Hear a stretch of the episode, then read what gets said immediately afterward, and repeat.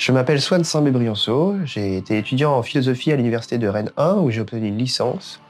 Euh, j'ai également étudié un petit peu la théologie à l'université euh, catholique de l'Ouest à Angers et euh, désormais je suis en formation en ébénisterie à Auray en Bretagne.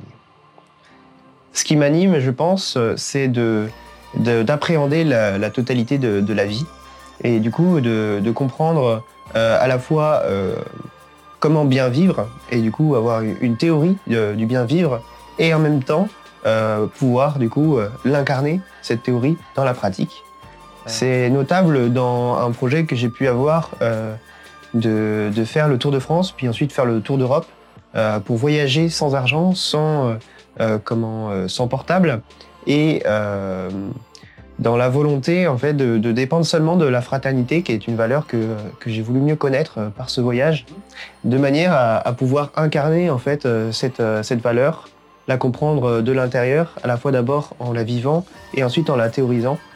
Et, je pense que, que c'est comme ça en fait que j'essaye de comprendre les choses. En l'occurrence, on m'a demandé de vous parler de la théologie du beau, ou plus précisément le beau théologique dans une esthétique euh, chrétienne. Euh, et, c'est maintenant ce dont je vais vous parler. Alors, le beau théologique. Euh, qu'est-ce qu'on peut en dire? Déjà, on peut en dire énormément de choses. Mais a priori, comme ça, instinctivement, ça ne nous paraît pas quelque chose de, légitime comme sujet. On pourrait se dire, bah, c'est bizarre, quand on lit la Bible, il n'est pas tellement question du beau. Il est plutôt question du bien, on a des, considérations morales qui viennent souvent euh, euh, en jeu, souvent il est question de la vérité, euh, avec Jésus qui traite souvent ses contemporains d'hypocrites, qui justement dissimulent une vérité ou, ou prêchent une vérité qu'ils ne font pas, et il y a un manque de cohérence entre un discours et des actes la question du beau, elle n'est pas tellement en jeu, ou en tout cas, on ne la voit pas beaucoup, elle n'est pas explicite, on pourrait dire, euh, dans, les Écritures. Donc, faire une théologie du beau, faire une, euh, une esthétique chrétienne, euh, ça paraît d'entrée de jeu pas simple. Pourquoi se pose-t-on la question du beau, d'un beau théologique, d'un beau chrétien, d'un sens chrétien du beau en tout cas? Euh, il faut remonter pour ça euh, à Platon, Platon qui n'est pas un auteur chrétien, puisque euh, il a vécu au 5e siècle, si je ne m'abuse, avant le Christ. Donc c'est un philosophe grec. Et, et, Platon a enseigné à son disciple Aristote que il y a trois grandes aspirations de l'être humain qui le mettent en tension vers sa vocation qui est de rejoindre le ciel des idées. Et, euh, et cela passe par le bien, le beau ou le vrai.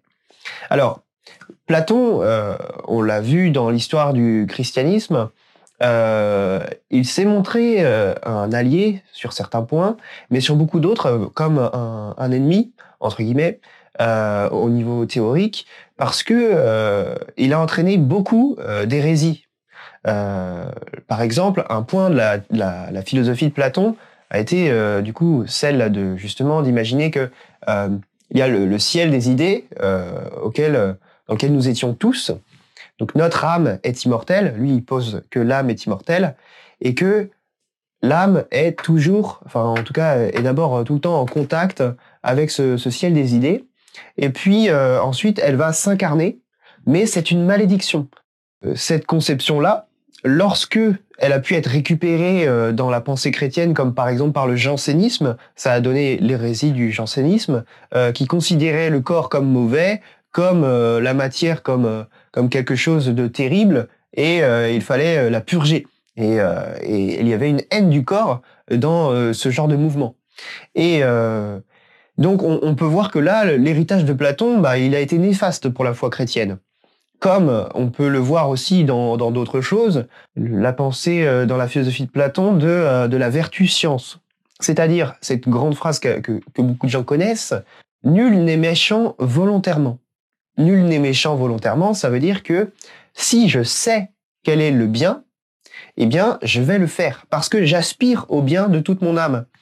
Et si j'ignore quel est le bien, eh bien, je pourrais faire le mal, mais ce sera jamais qu'une erreur.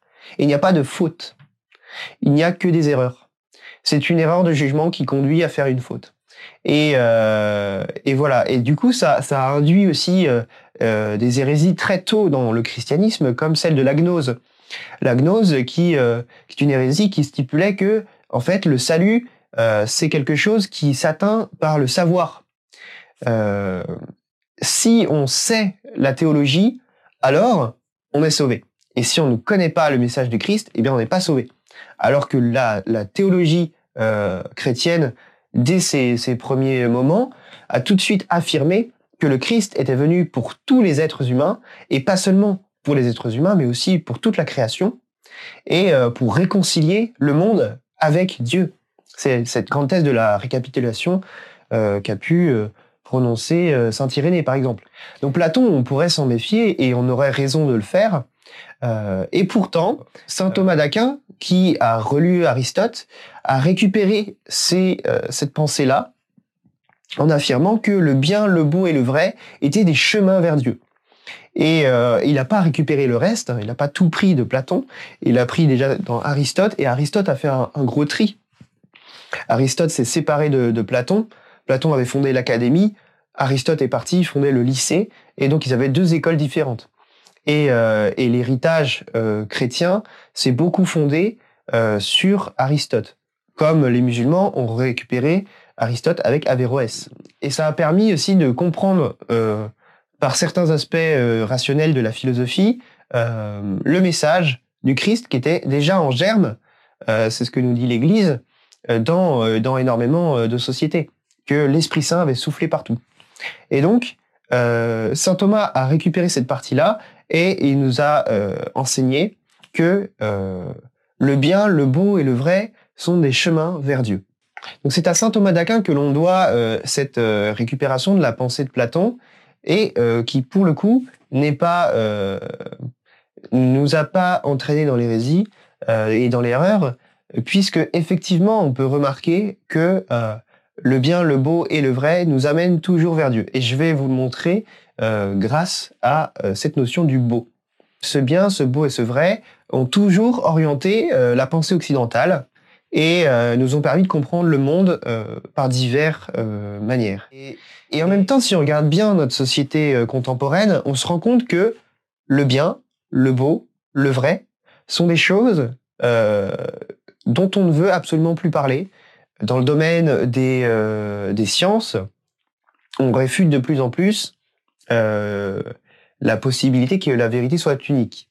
On affirme davantage euh, la relativité de la vérité.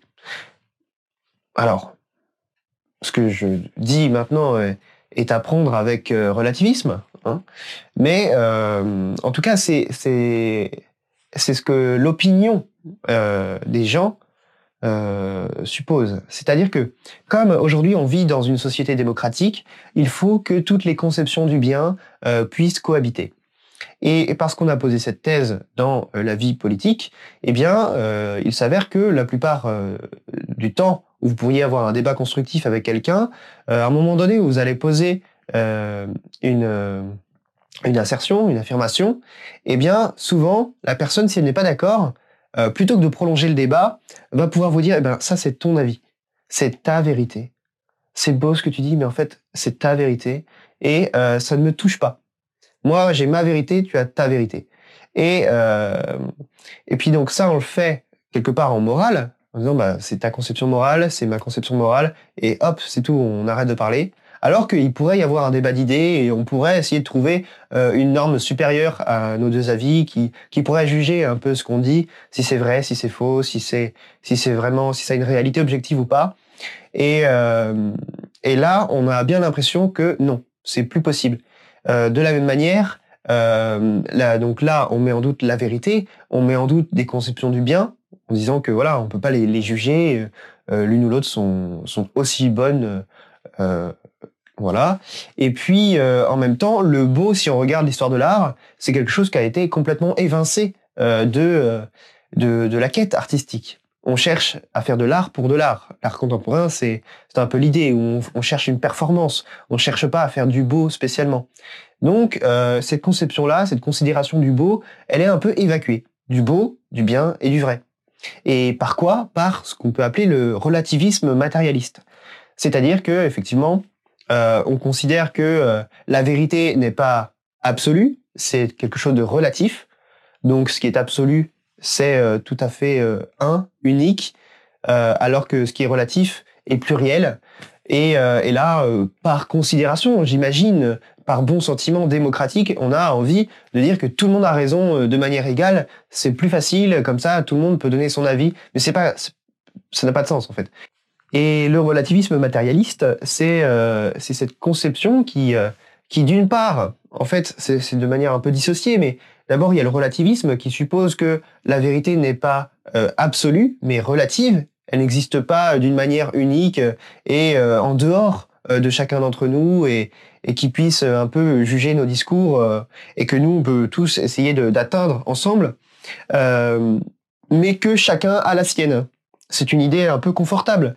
Moi, j'ai ma vérité, je n'ai pas besoin de, de bouger en fait de de mes voilà. J'ai pas besoin de, sortir des sentiers battus j'ai pas besoin d'aller euh, découvrir de nouveaux horizons puisque tout m'est acquis. Et puis euh, en même temps il y a le matérialisme où euh, en fait on dit que la seule substance du réel est matérielle. Donc il n'y a pas une substance spirituelle. Il n'y a pas une âme il n'y a pas un esprit il n'y a que des corps il y a, c'est la thèse par exemple de, de l'animalisme en métaphysique aujourd'hui, euh, de dire que euh, nous sommes tous des animaux et rien que des animaux. Euh, et on cherche aujourd'hui, en tout cas je l'ai vu en philosophie de l'esprit, à réduire, on essaie de faire la réduction, on cherche à réduire l'esprit à la matière. Et donc à nier euh, le spirituel en disant qu'il n'y a rien d'autre que la matière. Donc c'est la thèse physicaliste, tout est physique, absolument tout.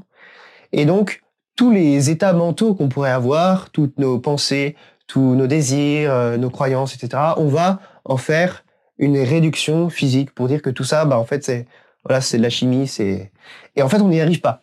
Donc voilà, on a d'un côté le matérialisme, on dit que tout est matière, et d'un autre côté on dit euh, que tout est relatif on a euh, cette, euh, cette chose euh, dans notre société que lorsque on va dire à quelqu'un que sa conception a un, problème, il y a un vice de forme dans sa conception des choses, d'une chose ou d'une autre, que je sais pas, par exemple, il y a une mauvaise définition, que peut-être il ne saisit pas le problème dans son ensemble et qu'il faudrait lui apporter des éléments, etc.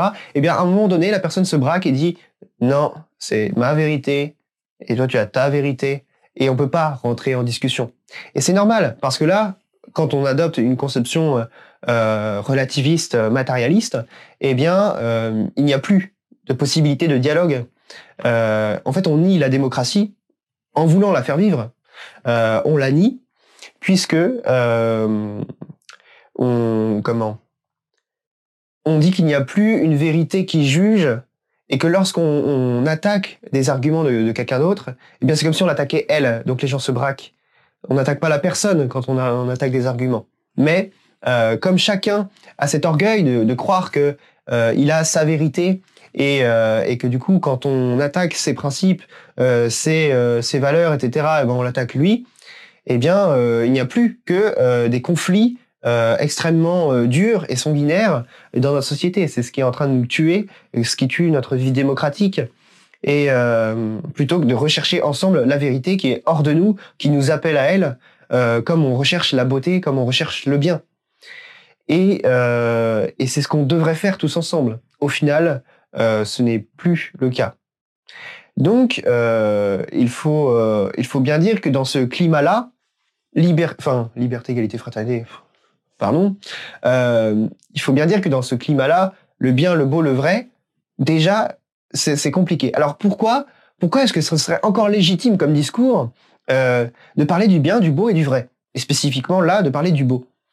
Eh bien, euh, ce qu'on peut voir, c'est que il y a un endroit où on peut voir un lieu précis de notre, notre vie sociale, politique, économique, euh, artistique où, euh, eh bien, notre conception du bien, notre conception euh, de la vérité, notre conception de, du beau, elle est appelée à, bouger, elle est mise en mouvement. Eh c'est dans le scandale. Lorsqu'il y a un scandale, euh, par exemple, euh, un scandale en art, ça arrive tout le temps parce que euh, en art euh, contemporain, euh, comme je l'ai dit, euh, il y a une volonté maintenant de faire de l'art une performance. Et du coup, scotcher une banane à un mur, c'est une performance et c'est aussi pour certains un scandale parce que comment vendre une banane scotchée à un mur des, des milliers voire des millions d'euros? C'est ça semble une folie alors que des gens meurent de faim et que tout cet argent aurait pu être utilisé euh, pour euh, pour aider les nécessiteux. Donc ici, euh, on utilise le scandale pour faire réagir, pour provoquer de l'intérêt. De la même manière, des hommes politiques vont faire scandale pour pouvoir attirer la lumière sur eux, pour pouvoir avoir une parole plus audible. Et donc, on remarque que le scandale, c'est fréquemment utilisé justement pour réveiller ça, ces aspirations profondes de l'être humain au bien, au beau et au vrai. Et en même temps, eh ben, on sent qu'on est bloqué parce que euh, il y a euh, ce relativisme matérialiste qui nous empêche en fait de pouvoir les communiquer, de pouvoir apprendre de l'autre, de pouvoir ah bah tiens se mettre ensemble à la recherche de euh, ce bien, de ce beau, de ce vrai. Et, euh, et que du coup, on est muselé de l'intérieur parce qu'on croit l'avoir déjà. Et, euh, et donc, euh, si on regarde bien, par exemple, le scandale qui serait le plus, euh, le plus énorme aujourd'hui, euh, j'aurais envie de dire que euh, c'est la crise climatique. Ça fait scandale parce que à la fois il y a des théoriciens qui vont dire que non, il n'y a pas de crise climatique ou en tout cas elle n'est pas due à l'homme, et d'autres vont dire non, non, elle est due à l'homme, etc. Et il y a déjà une opposition. Et en même temps, si c'est vrai, c'est un un énorme scandale parce que parce que là, nos, conditions même de, quête de ce bien, de ce beau, de ce vrai, sont mis en péril par le fait que euh, notre monde pourrait s'éteindre.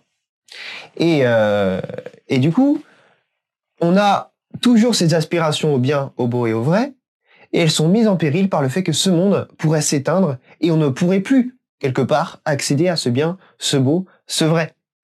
Notre quête est limitée par le fait que ce monde lui-même est limité. C'est ce que dit Socrate. Socrate qui est le, le père spirituel de, de Platon et qui, euh, en fait, on n'a pas vraiment la parole de, de Socrate, on a toujours la parole de Socrate rapportée par Platon. Et donc, euh, comment? Socrate dit, euh, philosopher, c'est apprendre à mourir. Et c'est intéressant parce que justement, dans la, dans la pensée de Platon, l'idée, c'est que notre corps, on est embourbé dans cette matière. Elle est insupportable, cette matière. Elle nous embourbe, alors que notre esprit, lui, il a envie de trouver le beau. Il a envie de trouver le bien. Il a envie de trouver le, vrai, mais de manière absolue. Il a envie d'aller à l'absolu et il est embourbé dans cette matière qui nous en empêche. Et, euh, et du coup, philosopher, c'est apprendre à mourir parce que on va apprendre à aller toujours plus à l'absolu. Et mourir nous permet de regagner le ciel des idées et d'être là en contemplation éternelle euh, devant ces idées pures, euh, vidées de, de la corruption de la matière. Et donc, le problème étant que cette quête philosophique, elle est mise en péril par le fait que nos conditions de possibilité sont mises en péril. La matière elle-même, si elle est détruite, ne nous permet plus cette quête philosophique. Donc, scandale. Donc, maintenant, il faut vraiment se poser la question, comment, euh, comment gagner ce ciel sans damner la terre? Il faut pas qu'on ait une conception philosophique qui méprise la terre. Parce que si on méprise notre terre, si on méprise notre planète et qu'on la traite mal, eh ben on, se suicide en fait. On se suicide et on ne pourra plus gagner euh, quelque part ce ciel des idées. Euh, on ne pourra plus avoir atteint quelque part l'objet de notre quête pour revenir à ce ciel. Donc cette théologie-là, quelque part, elle est euh, bancale. Parce qu'elle ne nous permet pas d'à la fois être très bien incarné dans, dans ce monde euh, et en même temps avoir cet équilibre des choses où voilà la théorie la pratique s'équilibre. On, on, on, conserve le, la matière et on, on, en prend soin. Et en même temps on peut s'adonner à notre quête philosophique. Donc vraiment il faut pouvoir trouver cet équilibre donc euh, ce qui est intéressant maintenant, c'est d'observer que dans la théologie euh, chrétienne, catholique particulièrement, eh bien, euh, il y a cet équilibre qui a été trouvé. Notre bien, notre beau, notre vrai, eh bien, c'est Dieu. c'est Dieu qui se donne à être découvert d'une facette ou d'une autre. Et, et lui, il est absolu. Donc, pas de souci. Là, on va pas tomber dans le relativisme euh, on va pas tomber dans dès qu'on est dans le relativisme, comme je l'ai dit, bah on peut plus échanger. En fait, euh, puisque nos vérités sont différentes, bah il y a plus de dialogue possible, il y a plus d'échange possible ni souhaitable. Ça ne sert à rien. Et, euh, et là, on, peut parler de quelque chose. On a un objet sur lequel se pencher tous ensemble. Et donc, on peut réfléchir à des solutions tous ensemble, parce qu'il y a des objets qui existent. Donc euh, là, il y a, y a, cette vérité qui est absolue. Euh, on garde cette idée qu'il il y a bien un monde spirituel. Donc, l'objet de notre quête, elle va pouvoir trouver une fin. On suppose l'objet de cette quête qui nous anime, au bien, au beau, au vrai, qui est une quête qui nous amène à quelque chose d'extérieur à nous, à Dieu du coup en l'occurrence, et euh, et en même temps, euh, on n'est pas pris par le relativisme qui nous empêche en fait euh, d'y accéder ensemble, voilà. Donc et qui fait vivre du coup, euh, en fait, de pouvoir dire qu'il y a un absolu qu'on peut trouver ensemble. En fait, finalement, et, et ça peut sembler paradoxal, euh, mais ça nous permet la démocratie. Ça nous permet de, euh, de discuter ensemble des choses et de trouver ensemble des solutions pour des choses précises. Parce qu'effectivement, comme je l'ai dit au début, eh bien, c'est contre-intuitif euh, de se dire que la théologie a quelque chose à nous rapporter sur le beau, puisque on n'entend pas tellement, on n'entend pas parler de de, de beau dans, euh, dans, euh, dans la Bible, en fait, dans les Écritures. Donc, euh, donc voilà. Alors d'abord, la première chose à voir, c'est que la Bible s'ouvre sur quoi? Elle s'ouvre sur la Genèse. La Genèse, c'est le récit de la création. Donc la première manière dont, dont Dieu se présente à nous, c'est d'être un créateur. C'est lui qui nous a créés, mais c'est lui qui a créé le monde et tous ses habitants. Donc, si nécessairement il y a un beau, il est forcément, euh, provient forcément de Dieu, de Dieu, le Père, qui crée tout. Et donc, euh, d'abord, il faut voir aussi une chose, c'est euh, quel est le Dieu dont on parle? On parle effectivement de ce Créateur, mais on dit qu'il est trois. Il est Père, Fils et Saint-Esprit. Il est le Père comme la source originelle de toute chose, comme la cause première. D'abord, la philosophie euh, c'est euh, selon Aristote qui a, qui a, classifié la philosophie.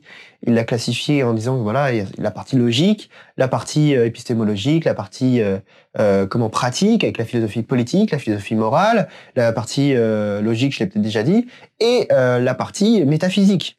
Et dans la métaphysique, la métaphysique première est la théologie.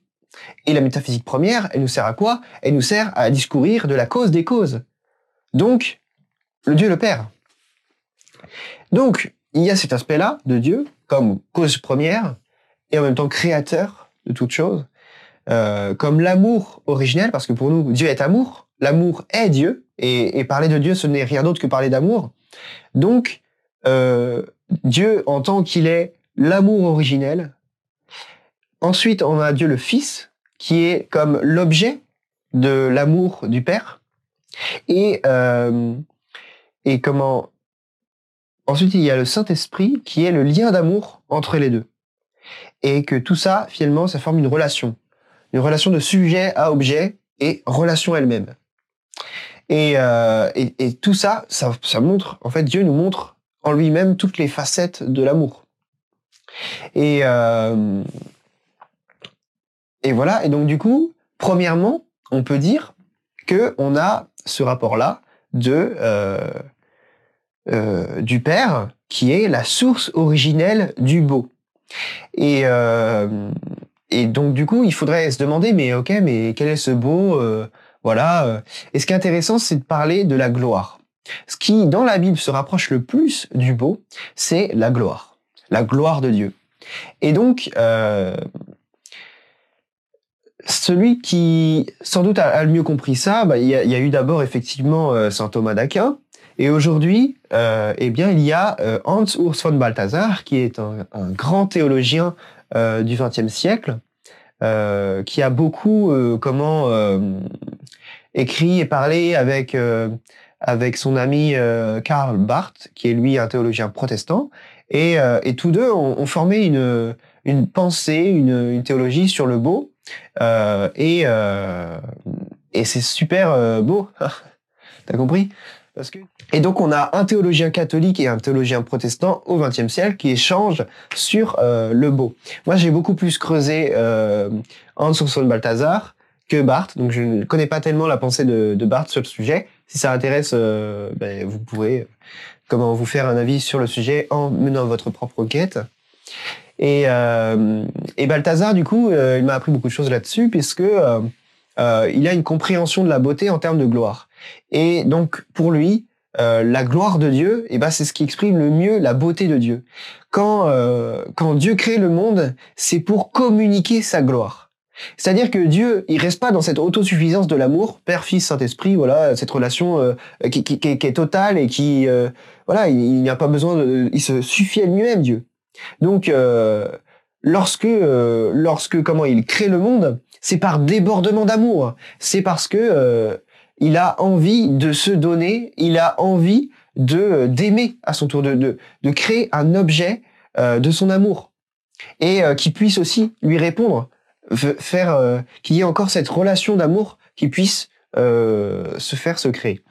Donc, et il nous laisse libre du coup de l'aimer ou pas. Donc, il crée le monde par amour et il se communique lui-même à ce monde. Il communique de lui-même, il communique sa gloire et il communique sa beauté.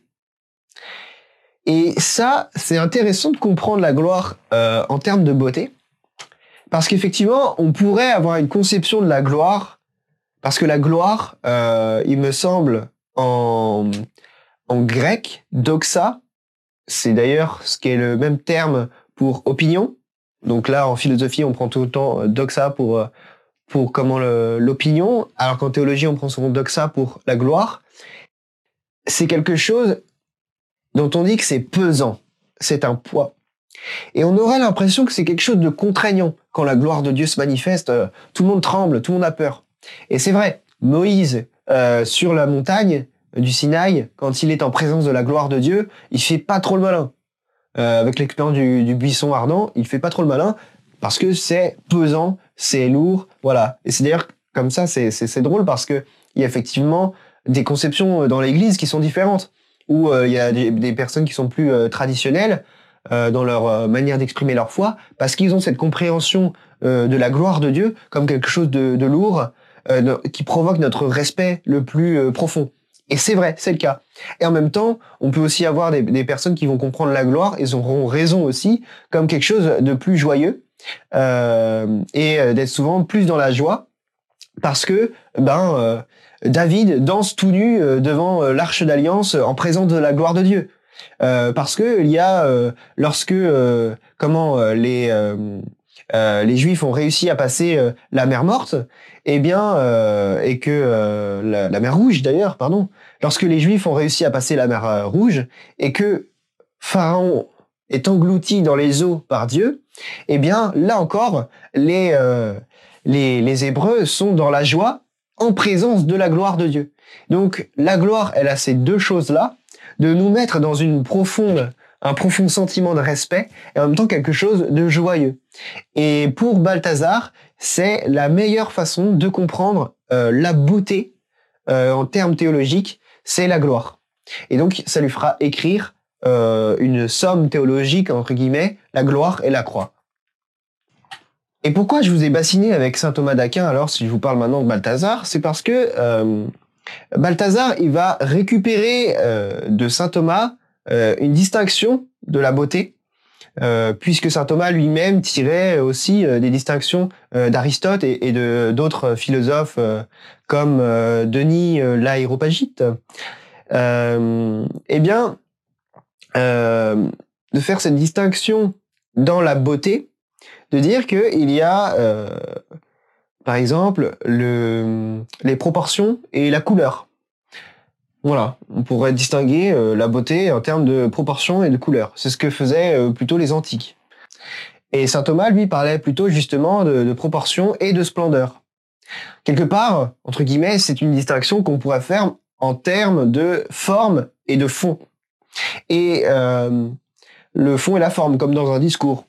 Et, et Balthazar va penser la beauté de cette manière à considérer qu'elle est divisée en deux parties, comme la figure et l'éclat. Et que la figure et l'éclat euh, sont indissociables euh, l'un de l'autre. C'est-à-dire que la figure, c'est ce qui nous apparaît directement, et l'éclat, c'est ce qu'on va voir c'est le beau qui nous apparaît à travers la figure. Et c'est-à-dire que pourquoi ce sont des choses qui sont indissociables? C'est parce qu'on ne peut pas voir l'éclat sans la figure. On ne peut pas atteindre le ciel des idées sans passer par la matière. Et, euh, déjà, c'est beau parce que justement, là, on a réconcilié justement la matière avec l'esprit. Il n'y a pas une dissociation, euh, voilà, c'est là. Si on veut passer, si on veut trouver l'éclat de la gloire de Dieu, eh ben, il faut le voir par l'intermède de la figure. Ce qui nous attire souvent, c'est pas, c'est pas la figure en elle-même, c'est l'éclat. C'est l'éclat qui nous attire et qui nous attire par la figure. Et la figure nous renvoie à l'éclat. Et on ne peut pas obtenir l'éclat sans passer par la figure. C'est intéressant parce que, euh, par exemple, euh, on le voit surtout euh, dans l'iconographie orthodoxe, où, une icône, déjà, c'est quelque chose qui s'écrit. On écrit une icône, on ne peint pas une icône. On l'écrit et on prie en même temps qu'on le fait. Les moines copistes orthodoxes, en tout cas les, moines iconographes, comment écrivent les icônes Puisque par exemple, dans la pensée orthodoxe, euh, l'icône est un portail vers la réalité spirituelle. C'est bel et bien une figure qui manifeste un éclat. Et les choses viennent ensemble, et là on peut dire que c'est beau. Et le cas de l'icône est intéressant parce que parmi d'autres choses, c'est l'une des causes euh, du schisme entre l'Église d'Orient et l'Église d'Occident. Euh, parce que lors de correspondance entre l'Église d'Occident et d'Orient, eh bien, euh, le terme, parce qu'il y a aussi le problème de la langue. On avait la langue grecque en Orient et la langue euh, latine en Occident, et euh, a été mal traduit le terme de vénération, qui a été compris en termes de adoratio en, en, latin. Donc, on a cru que en vénérant l'icône, en, vénérant la figure, eh bien, et c'est pas la figure qui vénérait, mais la réalité spirituelle qu'il y a derrière, on a pensé qu'ils adoraient le, euh, la figure, qu'ils adoraient le, la réalité physique, l'objet physique, alors qu'en fait, c'est l'objet euh, spirituel qui était visé. Et euh, de la même manière, comment les catholiques n'ont pas autant de, voilà, ne vont pas courber les chines devant des statues, etc. Euh, ou, euh, ou baiser des statues, euh, en tout cas pas de manière rituelle.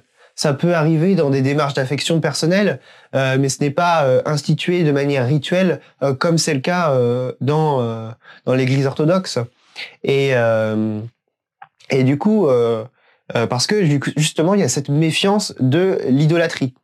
Il y a la méfiance, en fait, en soi, de considérer euh, de faire l'erreur, et c'est une erreur de jugement, euh, de confondre en fait euh, la figure avec l'éclat, de confondre, de confondre en fait simplement le beau avec quelque chose de beau, de confondre Dieu avec une représentation, de confondre l'objet et la représentation de l'objet. Euh, et, c'est par exemple une erreur euh, que fait Hippias dans un des dialogues de Platon, où euh, justement Socrate interroge Hippias en lui demandant Qu'est-ce que le beau? Et Hippias répond Le beau, c'est une belle vierge. Alors là, justement, il y a une erreur. C'est que Hippias confond comment? Un lemme avec le substantif en termes de langage. Il euh, confond un exemple d'une chose avec la chose en soi. Il confond justement l'objet avec sa représentation ou son imitation dans la pensée de, de Platon. Euh, il confond euh, du coup le l'objet avec la représentation. Bon. Et après, il y a la même chose encore. Est-ce que donc qu'est-ce que le beau? Eh bien, le beau, en précisant sa pensée, Hippias a mieux réfléchi. Dit le beau, euh, c'est l'or. C'est quelque part euh, la même chose que va dire Marx quand il va parler euh, du fétichisme de la marchandise dans euh, le Capital. Puisqu'il critique le capitalisme, il va montrer quels sont les ressorts du capitalisme et il va dire que derrière le capitalisme, il y a un fétichisme de la marchandise, où en réalité, la marchandise est idolâtrée, où justement, on, va prêter des vertus à la marchandise qu'elle n'a pas. C'est du ressort de la pensée magique. Et c'est la même erreur qu'on peut faire euh, en théologie en confondant justement euh, Dieu avec des représentations de Dieu.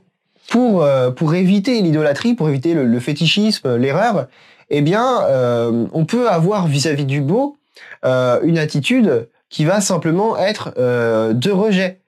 Euh, c'est une réaction qui est entre guillemets un peu normale, qui est euh, celle de, préférer la sécurité. Et, euh, et cette chose-là, cette, décision, elle, a été donc cette décision, elle a été euh, prise par nos frères les musulmans, nos frères juifs et euh, nos frères protestants, qui euh, qui ont donc décidé de ne pas faire de représentation de Dieu. Et euh, ça se comprend dans le christianisme parce que dans la loi hébraïque, il y avait l'interdiction de euh, représenter Dieu. Dieu ne voulait pas qu'on le représente. Et franchement, il avait bien raison.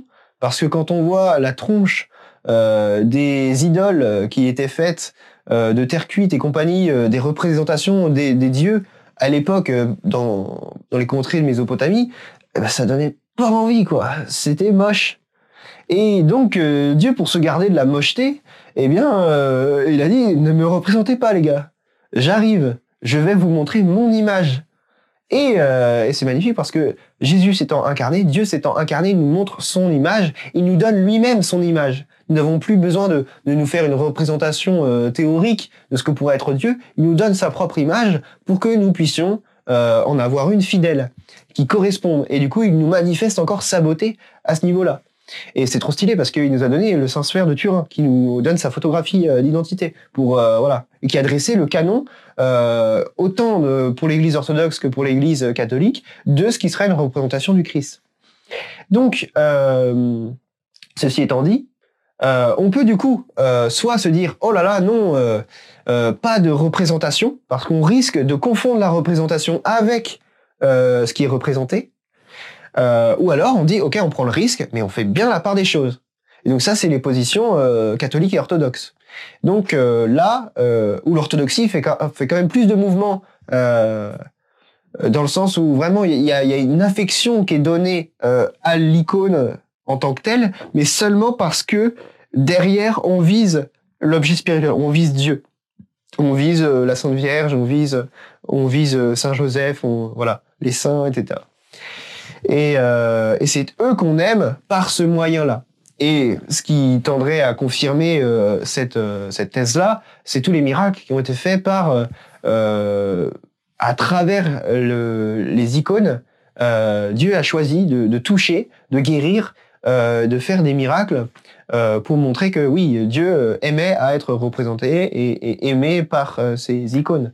Donc on, on, peut quand même euh, prêter du crédit euh, à cette, euh, cette façon de faire. Bien que voilà, chez les catholiques, on préfère prendre plus de distance en termes au moins rituels avec l'iconographie, avec les images et les représentations, pour éviter l'idolâtrie. Donc déjà dans le beau, on peut faire un parallèle avec le vrai. Parce que là, ça touche clairement au vrai. On se demande si la représentation est vraiment concordante avec l'objet. Donc, on veut éviter l'erreur. Et en évitant l'erreur, on évite justement un problème qui est d'ordre de la vérité. Donc euh, là, le beau est clairement en lien avec le vrai dans la question de l'idolâtrie, d'une juste représentation. pour en revenir à la gloire, on la voit aussi euh, se développer bah, lorsque les bergers, ça c'est beau parce que l'emploi de la gloire est encore utilisé au moment où, euh, où les bergers arrivent devant euh, la nativité et là il y, a, la gloire de Dieu qui les attend quoi. Et donc là ils sont dans, dans la crainte mêlée de respect devant cet, cet enfant nouveau-né qu'ils savent être Dieu parce que les anges leur ont dit et en même temps ils sont joyeux et c'est une bonne nouvelle que Dieu se soit incarné. Donc vraiment, il faut comprendre euh, la gloire comme autant tenant de d'une crainte respectueuse euh, et euh, de la joie. Et donc vraiment cette beauté qui qui nous est communiquée par Dieu, c'est Dieu qui se communique. Lorsque Dieu vient à nous dans la nuée, lorsque Dieu vient à nous au moment de de la nativité, lorsque Dieu vient à nous sur le lit conjugal de la croix, eh bien, c'est pour se communiquer à nous, c'est nous communiquer sa beauté, sa gloire. Et là, on touche à quelque chose d'hyper fort, parce que dire que la croix est belle, eh ben, ça paraît fou. C'est encore quelque chose dont on pourra dire folie pour les païens, scandale pour les juifs. Parce que, oui, la croix est un scandale. La croix est une folie. Et là, on arrive à faire une esthétique chrétienne qui puisse dire, ouais, mais le Christ crucifié, il est beau alors qu'on voit un corps meurtri, brisé, crucifié, sanguinolent, ça nous semble fou. Pourquoi? Parce que la figure en elle-même est belle, en tant que, on l'a vu lors de la Genèse, Dieu créa l'homme à son image. À l'image de Dieu, il les créa, hommes et femmes, il les créa. Et donc, le corps, rien que le corps humain de Jésus, exprime la beauté de Dieu, parce que c'est l'image de Dieu. Donc, même sur la croix, le Christ dénudé, euh, traité comme, euh, comme un sagouin, comme de la merde, eh bien, il est beau. Et ça nous montre que bah, dans tous les corps humains, il y a la beauté de Dieu. Quoi. Ça, c'est un, peu stylé quand même déjà. Et peu importe leur état. Et, et ensuite, que c'est parce que sur cette croix, il se donne totalement à l'humanité, il pardonne totalement tous les péchés du monde et ceux qui lui sont commis, euh, ne serait-ce que cela, euh, on est en train de le crucifier, on le tue, on, se moque de lui et, il nous pardonne. Et, euh, bien ça, encore, c'est la manifestation la, plus brute de la gloire de Dieu qui, qui se donne là de manière cachée et qu'il faut arriver à reconnaître à travers la figure. C'est l'éclat de la gloire de Dieu qui est là sur la croix. C'est, vraiment un enjeu euh, dingue d'arriver à reconnaître le Dieu d'amour qui prend la forme d'un crucifié, d'un condamné à mort. Voilà, c'est euh, c'est un truc de fou et c'est un truc euh, qu'une esthétique profane, qu'une pensée sur le beau qui ne serait pas chrétienne, qui ne serait pas pas plus enfin voilà, qui, ne veut pas euh, intégrer le sacré, eh bien, euh, ne peut pas arriver à faire. Lorsqu'on dit que vraiment Jésus est euh, l'expression la plus parfaite de la gloire du Père, qu'il vient glorifier son Père, bah oui, c'est ça. Et c'est vraiment ça, dans le sens où Dieu, le Père, créateur de toutes choses, l'artiste par excellence, la source du beau, vient se révéler au milieu de nous et, euh, et de la manière la plus folle qui puisse être, de la manière la plus euh, terrible aussi qui puisse être. Et il vient nous montrer que la beauté, elle atteint tous les lieux euh, de, de nos vies. Euh, D'abord, ne serait-ce que physiquement, sur le mont euh, Golgotha, c'est le lieu qu'on appelle le lieu du crâne, c'est moche, c'est euh, un désert avec des, rapaces voilà, on n'a pas trop envie de s'y balader. Et c'est là où on mène des, des condamnés à mort. Et Dieu vient atteindre cet endroit. Et Dieu atteint encore, il révèle sa gloire dans le crucifié, dans le condamné à mort, dans l'esclave, part. C'est, enfin, c'est pas un esclave, Jésus, c'est le mec le plus libre du monde. Mais, euh, mais c'est, c'est là où euh, vraiment Dieu manifeste sa gloire au plus loin. Et il va encore plus loin parce que quand on dit que Jésus est allé en enfer et qu'il allait ensuite ressusciter d'entre les morts, il est allé jusqu'au fond du fond révéler sa gloire. Donc sa gloire n'a pas de limite. La beauté de Dieu, elle est partout. Donc déjà, quand on dit que Dieu est beau, là, on va très loin. On va très très loin. Donc ça, c'est la première chose. C'est Dieu, source du beau, en tant que Dieu le Père. Maintenant, on va euh, voir une deuxième, un deuxième aspect de la beauté de Dieu, de la beauté tout court de manière théologique. Euh, c'est maintenant non pas seulement Dieu le Père en tant qu'il est la source du beau, mais maintenant Dieu dans euh, sa création. Sa création est belle. Et, euh, et donc on l'a vu, tout ce que Dieu a créé est bon. Il l'a créé à partir de rien et c'est bon. Et la création, du coup, elle est bonne, mais elle est belle.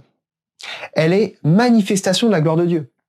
Dieu nous révèle d'abord sa gloire dans, euh, dans le monde, dans les choses. Ça nous permet de, on pourrait dire, de réenchanter notre regard sur la nature. Parce qu'on n'a pas toujours eu ce regard, en tout cas en Occident, euh, on a eu du mal à se dire, oh, la montagne, elle est belle pour nous, la montagne, c'était un endroit, fallait pas y aller. Euh, tu risquais de tomber, machin. Euh, c'est compliqué. Ah, la mer, c'est beau. Bah non, la mer, c'est pour aller pêcher. Euh, qu'est-ce que tu veux aller te baigner, tu vois Bon, et, et, et penser notre monde comme beau, c'est pas un truc si évident. Et pourtant, c'est ce que nous dit le catéchisme de l'Église catholique. c'est ce que nous dit la sagesse, le livre de la sagesse. C'est que en regardant la création, et quand on considère qu'elle est belle, ça nous fait par analogie contempler son auteur. Et c'est vrai, si on regarde précisément, c'est beau. Il n'y a pas un grain de sable qui soit identiquement le même. Il n'y a pas une feuille sur le même arbre qui soit identiquement la même. Chacune est différente. Chacune exprime euh, quelque chose de, fou, euh, de euh, voilà. Enfin, c'est ah, c'est hallucinant en fait quand on considère le nombre de feuilles qu'il peut y avoir sur tous les arbres du monde et qu'il n'y en a pas une qui est pareille. Que, que tous les brins d'arbres sont différents. Que, que tout ça, enfin, c'est, Et ça, c'est aussi la science qui nous permet de nous en rendre compte. Et donc, quelque part, et d'ailleurs, c'est, ça qu'il faut voir, c'est que la création, justement, si on la considère comme une analogie de l'auteur, parce qu'on voit qu'elle est belle, on le voit d'abord comme un enfant n'importe qui, euh, euh, quand il commence à jouer dans la boue et tout, il, se rend pas compte que la boue peut être sale. Il se rend pas compte que euh, comment il peut se faire dévorer dans la forêt, que ceci, cela. Un enfant qui est innocent considère la création, considère que tout est bon, que tout lui est un, cadeau, un don. Et il vit pas dans, une espèce de, peur ou d'angoisse de ce que peut être le monde. Il le découvre, il a envie de, de, s'y attaquer, d'être aventurier. Et, euh, il trouve ça euh, beau et bon. Et l'homme de science, de la même manière, lorsqu'il va décortiquer ce que saint Augustin appelle le livre de la création, comme il y a le livre de la révélation. Le livre de la révélation, c'est aux, théologiens, entre guillemets, à l'exégète, de, bien lire la Bible pour euh, comprendre en fait la parole de Dieu, pour comprendre à l'esprit de la lettre et non pas à la lettre. Et euh, de la même manière, L'homme de science, lui, il essaie de comprendre le livre de la création, qui lui dit quelque chose de Dieu, qui lui fait contempler par analogie son auteur. Et, euh, du coup, en voyant en fait à chaque fois un peu plus comment le monde est complexe et parfait, eh bien, euh, on ne peut que s'émerveiller de ce que euh, il y ait forcément une intelligence supérieure qui ait pu l'organiser. Parce que qu'on aille de l'infiniment petit à l'infiniment grand, tout est parfaitement organisé. Tout suit euh, un cours euh, dingue. Et, nous, on a une place là-dedans de... Voilà, où on a la place pour s'émerveiller de cette création. Et du coup, de s'émerveiller du Créateur. Et de rentrer dans cette relation. Et, euh, c'est intéressant parce que si on regarde la poésie juive, les psaumes et les livres poétiques, euh, par exemple, le Cantique des Cantiques, euh, tes dents sont comme des brebis sur la vallée de l'Hermont. En fait, c'est très terre à terre. On utilise toujours, et c'est dû à l'hébreu, euh, des, euh, des choses très concrètes pour parler de choses euh, plus conceptuelles. Il n'y a, pas des concepts comme, comme dans la pensée occidentale, il y a des termes plus, plus concrets pour parler de, de choses abstraites. Et donc, parce que c'est une langue très concrète, l'hébreu. Donc, lorsque l'amoureux va séduire sa belle dans le Cantique des Cantiques, euh, eh ben, il va utiliser des termes très concrets. Dire tes, tes, tes, tes dents sont comme euh, des brebis sur la vallée de l'Hermont, etc. Et, euh, et donc, c'est, une manière très concrète de dire qu'elle a un beau sourire. C'est, quand même assez drôle de parler de brebis. Et donc, euh, euh, le poète hébreu utilise la création pour parler du beau. Par analogie. Donc, notre premier moyen, quelque part, d'arriver à l'auteur, à l'artiste, à, Dieu, c'est en regardant ce qu'il a créé. C'est en regardant euh, la, création. Et on peut voir que euh, dans tous les paganismes, dans toutes les cultures, euh, quelque part, il y a un amour il peut, en tout cas, souvent, il y a un amour de la création. Et justement, qui peut se confondre en idolâtrie. Comme par exemple chez les Gaulois, qui avaient une vénération, même une adoration euh, particulière pour certains arbres, euh, pour euh, des cours d'eau, etc. Et qui confondaient, du coup, l'objet spirituel avec le, la représentation ou qui, qui s'attachait trop à la création et qui ne voyait pas derrière, qui ne voyait pas le, le créateur. L'homme de science, lorsque il va décortiquer ce livre de la création, eh bien, c'est vraiment, il accède au vrai, lui, il cherche le vrai, il cherche à, être précis dans sa compréhension du monde. Il y accède par l'intermède toujours de la figure. Et c'est en cherchant à creuser la figure, en essayant de comprendre la technique de l'artiste, euh, comment est-ce que euh, cette loi est pas celle-là? Pourquoi est-ce qu'il a utilisé euh, tel matériau? Et pourquoi tel matériau obéit à telle résistance, etc. eh bien, le l'homme de science, eh bien, par l'intermède de la figure et en décortiquant la figure, eh bien, arrive finalement à l'éclat parce qu'il il est déconcerté devant devant tant tant de beauté, tant tant de perfection. Et c'est ce qu'on peut dire ensuite euh, avec cet homme de science, avec euh, Louis Pasteur par exemple. Un peu de science éloigne de Dieu, mais beaucoup y ramène. Alors que l'enfant, lui, euh, quelque part, il accède directement à l'éclat. Il, il voit la figure, la création, et tout de suite il arrive à l'éclat, à l'émerveillement. Et, et, nous, on va pas seulement parler d'émerveillement, mais on va dire qu'il faut pas seulement émerveiller, réenchanter notre regard sur le monde, mais il faut évangéliser notre regard sur le monde. Parce que c'est cette théologie-là qui nous permet de, euh, lire bien notre monde et de voir la beauté qu'il y a dans ce monde. On peut euh, retrouver euh, ce saint rapport avec la matière, avec la création. Et donc, voilà, donc ça, ce sont les deux premiers rapports qui sont un peu les plus évidents, entre guillemets, pour cerner le, beau.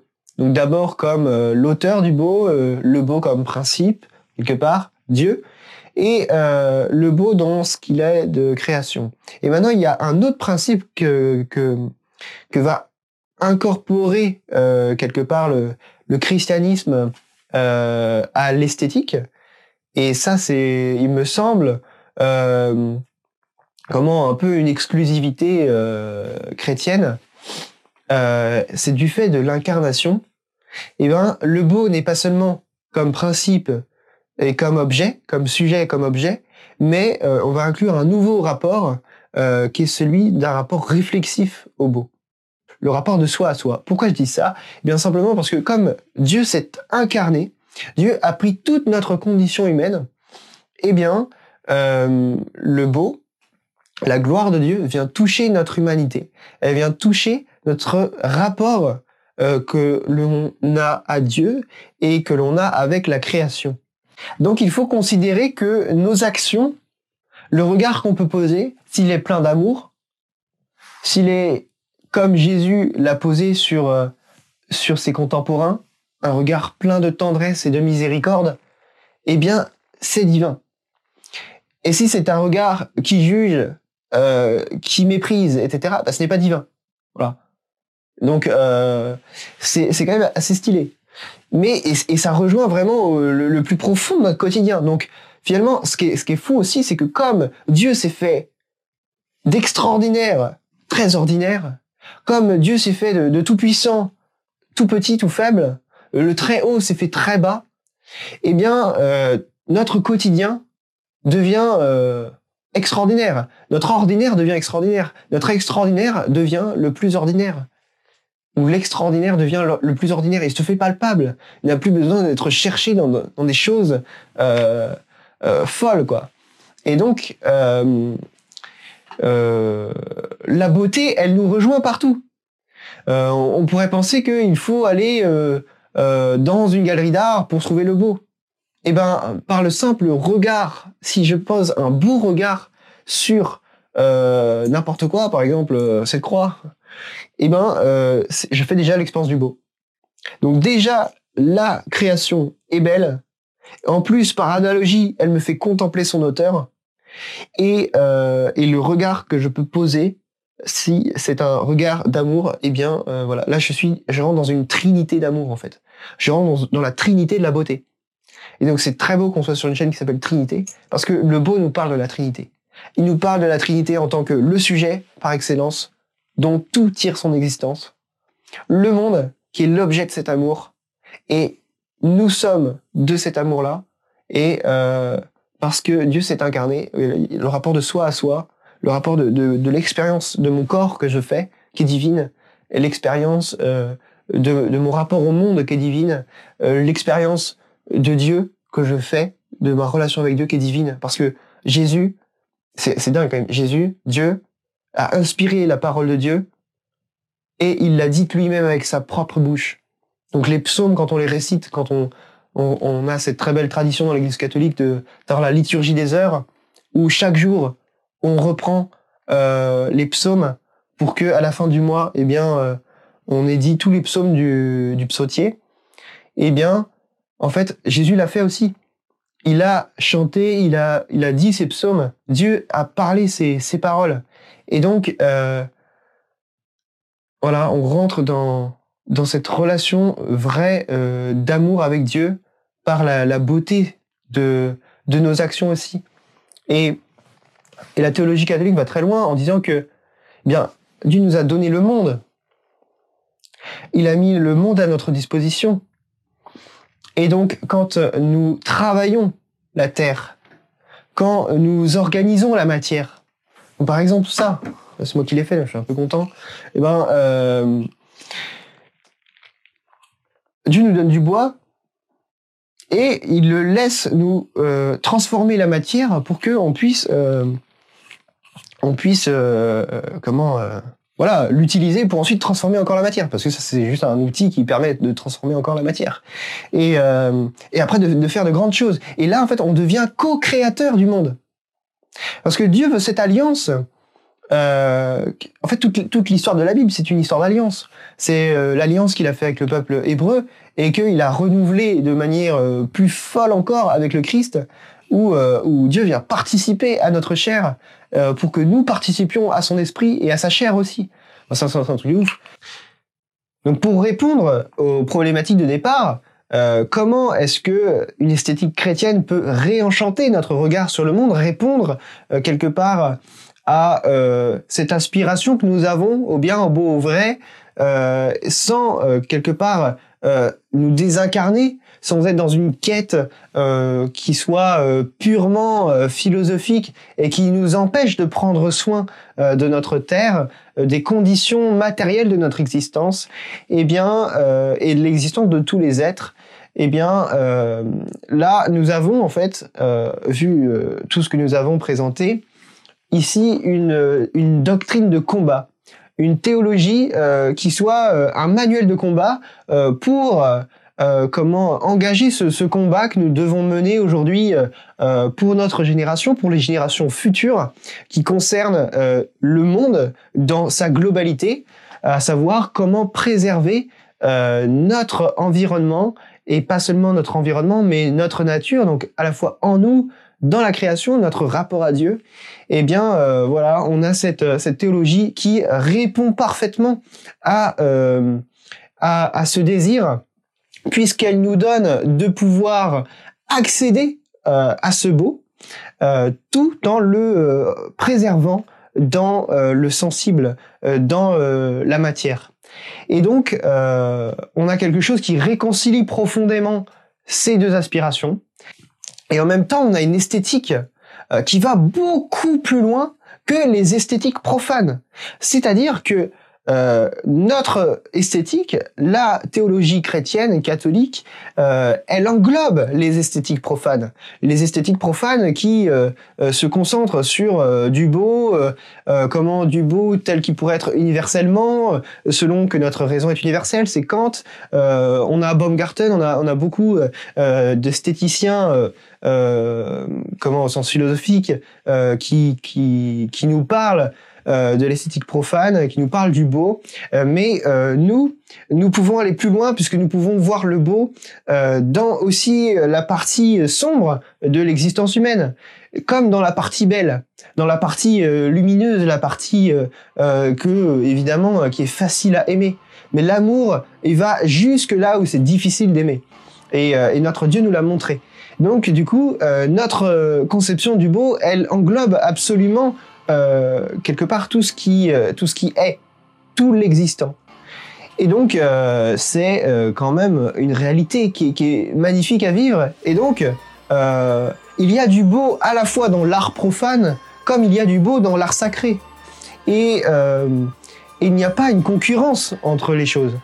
C'est-à-dire que Jésus lui-même, charpentier de métier, eh bien, a fait des meubles, il a fait des maisons, et tout cela, il l'a fait beau comme euh, originellement il a créé le monde euh, et sa richesse et tous ses habitants. Ah, euh, on a vraiment quelque chose qui nous permet de, de nous approprier ce monde, d'y vivre plein, pleinement euh, libre, euh, frère de toutes les créatures, euh, dans cette relation avec une paternité de Dieu qui est, qui est bien vécue.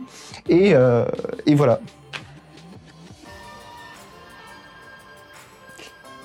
Loué sois-tu, mon Seigneur, avec toutes tes créatures, spécialement Messire Frère Soleil, par qui tu nous donnes le jour, la lumière. Il est beau, rayonnant, d'une grande splendeur, et de toi, le Très-Haut, il nous offre le symbole. Loué sois-tu, mon Seigneur, pour Sœur Lune et les étoiles. Dans le ciel, tu les as formées, claires, précieuses et belles. Loué sois-tu, mon Seigneur, pour Frère Vent, et pour l'air et pour les nuages pour l'azur calme et tous les temps. Grâce à eux, tu maintiens en vie toutes les créatures. Loué sois-tu, mon Seigneur, pour Sœur Eau, qui est très utile et très humble, précieuse et chaste. Loué sois-tu, mon Seigneur, pour Frère Feu, par qui tu éclaires la nuit. Il est beau et joyeux, indomptable et fort. Loué sois-tu, mon Seigneur, pour Sœur notre Mère la Terre, qui nous porte et nous nourrit qui produit la diversité des fruits, avec les fleurs diaprées et les herbes. Loué sois-tu, mon Seigneur, pour ceux qui pardonnent par amour pour toi, qui supportent épreuves et maladies. Heureux s'ils conservent la paix, car par toi, le Très-Haut, ils seront couronnés. Loué sois-tu, mon Seigneur, pour notre sœur la mort corporelle, à qui nul homme vivant ne peut échapper. Si vous avez des questions, euh, n'hésitez pas à les poser et dans la mesure du possible, je vous répondrai. Euh, et sinon, si vous voulez creuser le sujet, eh bien, euh, je vous donnerai comment les références que j'ai utilisées pour mener cette enquête et vous pourrez vous y référer dans la description. Voilà, n'hésitez pas à vous abonner, à laisser un gros pouce bleu parce que ça fait plaisir. Et puis à bientôt pour de nouvelles aventures.